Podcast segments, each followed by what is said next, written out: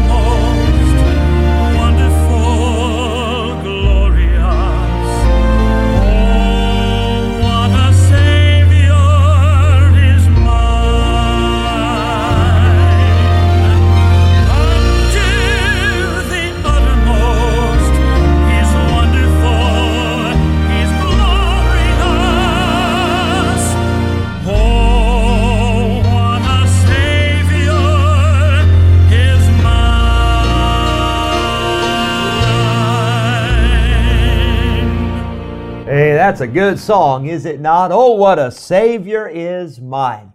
And uh, unto you is born this day in the city of David a Savior, which is Christ the Lord. Hallelujah. What a Savior. And I thank the Lord for that great song. Proverbs 26, we're looking at some lessons from nature. Uh, by the way, um, I, these are all things that you've heard of. Of course, we've talked about the rain and the snow and the birds and the horse and the donkey and the stone and the thorn. And we're talking today about the dog. Uh, but it reminds me, yesterday in our children's choir, I always try to talk to the children about a lesson. Usually it's something in creation, uh, the solar system, or the, the sun, or the moon, or uh, an animal, or a plant, or a tree. Yesterday, I told them about two uh, things that I had never heard of before. Maybe I've just, maybe I was sleeping when the teachers talked about this. But did you know in China, there are mountains that they're called the Rainbow Mountains. And the colors of those mountains, literally, it's the colors uh, like a rainbow, and it's just beautiful. It would remind you of the, the red rocks out in uh, Utah, if you've ever seen those. But it's not just red, it's green, and it's yellow, and it's orange, and it's just, uh, it's a beautiful.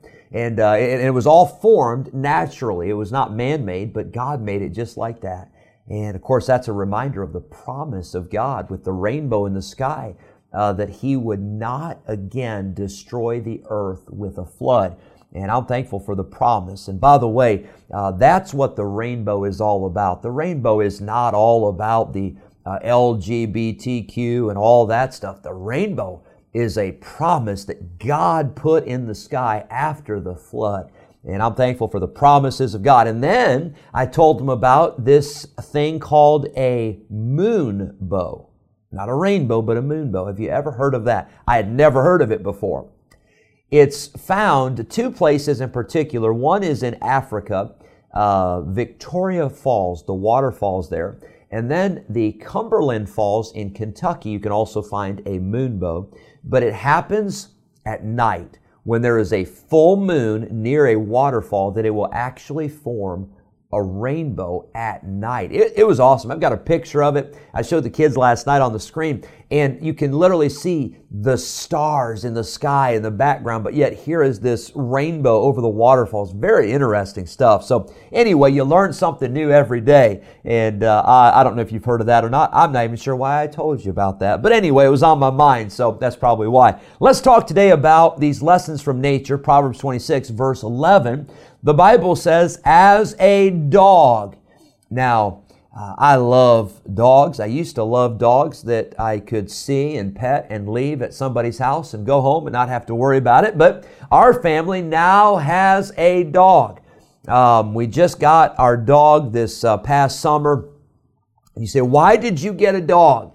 Because our daughter Savannah asked for a dog every day for five years. You say, Oh, you're such a wonderful parent. No, I'm probably a terrible parent that it took five years of her asking every day. And we finally said yes. And so we have a dog now. But thankfully, I have not seen our dog do this, although dogs do this. But it says in verse 11, As a dog returneth to his vomit, so a fool returneth to his folly. Now, I, especially if you're eating lunch. We're not going to give you a, a description of this, but I think you get the idea.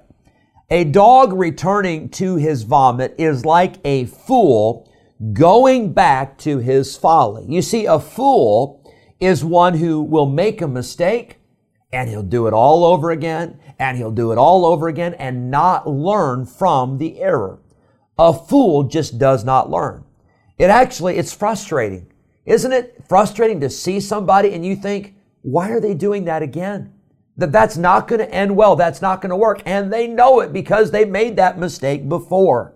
Uh, can I tell you, if you always do what you've always done, you'll always get what you always got. Uh, if you want something you never had, you're going to have to do something that you have never done. I like what somebody said about this. He said, Don't tell me you moved if I keep finding you at your old address. You can't keep doing the same things over and over and over again and making the same mistakes. That is foolish. That is something that you must learn from your mistakes. If you make a mistake, hey, we all make mistakes, but learn from it. Don't continue to go back to that same error, that same mistake. Look at verse number 17. The Bible says, He that passeth by and meddleth with strife belonging not to him is like one that taketh a dog by the ears. Here we see another lesson from the dog. Not only don't go back to your, your foolishness and your folly, learn from the dog, don't do that. But then also, verse 17, it is not a good idea to grab a dog by the ears. Not unless you want to get torn apart. Not unless you want to get hurt. That word meddle means to take part in something, to, to get involved in the concerns of others or in affairs, in affairs which are not necessarily pertaining to you. The Bible says, don't meddle with strife that does not belong to you. Don't meddle with strife or with issues or with problems that are not your business. Can I tell you, this is something we all have to work at, but we need to learn to leave a situation alone. There are times where we don't help it, we don't make it better, we only make it worse when we get involved in a situation that does not pertain to us. Uh, we, uh, my, I know my, my dad used to say this, my mom used to say this, we tell it to our children as well, but you've got to learn to mind your own business. Boy, that's a hard lesson, is it not? Because here's what we think. We step back and we see a situation that's, that's bad or that's wrong or that's, you know, goofy and we're like, oh, hang on, watch out. I'm going to tell them. I'm going to show them. I'm going to I'm going to tell them where they're wrong. I'm going to tell them what they need to fix. And you know what? That's going to be great. Did you know it doesn't usually end great? It usually only makes things worse when you try to get involved in things that are not your business to begin with. Now, I'm not saying you can't help people. I'm not saying you shouldn't pray for people. I'm not saying you shouldn't try. But I'm just saying this if somebody wanted your advice, if somebody wanted my advice, they probably would have asked for it. But when people don't ask for your advice and you jump in the middle of something and you try to tell people what to do, doesn't usually end well. So let's learn these lessons from the dog. Number one, a dog goes back to his vomit, and don't you do that. It's the same thing for you when you go back to your folly and your foolishness that you've done before and it didn't work out before. And then verse 17, uh, don't meddle with strife that doesn't belong to you. If you do, it's the same as going and grabbing a dog by the ears. You're going to make the situation worse. I hope God will help us. I hope we'll have wisdom. I hope we'll have discernment. And uh, can I tell you, there's some situations where you don't know what to do. But that's why we have the Holy Spirit of God that lives inside us, that leads us and guides us and directs us. And let's pray every day that God would give us wisdom. Uh, know what to say, know when to say it, and in some cases, to know what not to say. May God bless you today. Hope you have a great day. Hope it's a good Monday for you. Thank you so much for tuning in. God bless you. Let's stay on the winning side. Yes, I'm on the winning side. Thank you for joining us today on the Winning Side podcast with Jeremy Coburnett, pastor of Victory Baptist Church in Roanoke Rapids, North Carolina. If today's episode encouraged you in your Christian life, would you consider sharing this daily podcast with a friend, a neighbor, maybe a family member, or a coworker? We are grateful for your help in spreading the good news of Jesus Christ. If we can ever be a help to you in any way, please let us know by calling or texting us at 252 308 4600. Thanks again for listening today, and we look forward to having you join us again next time on the Winning Side Podcast with Jeremy Coburnett.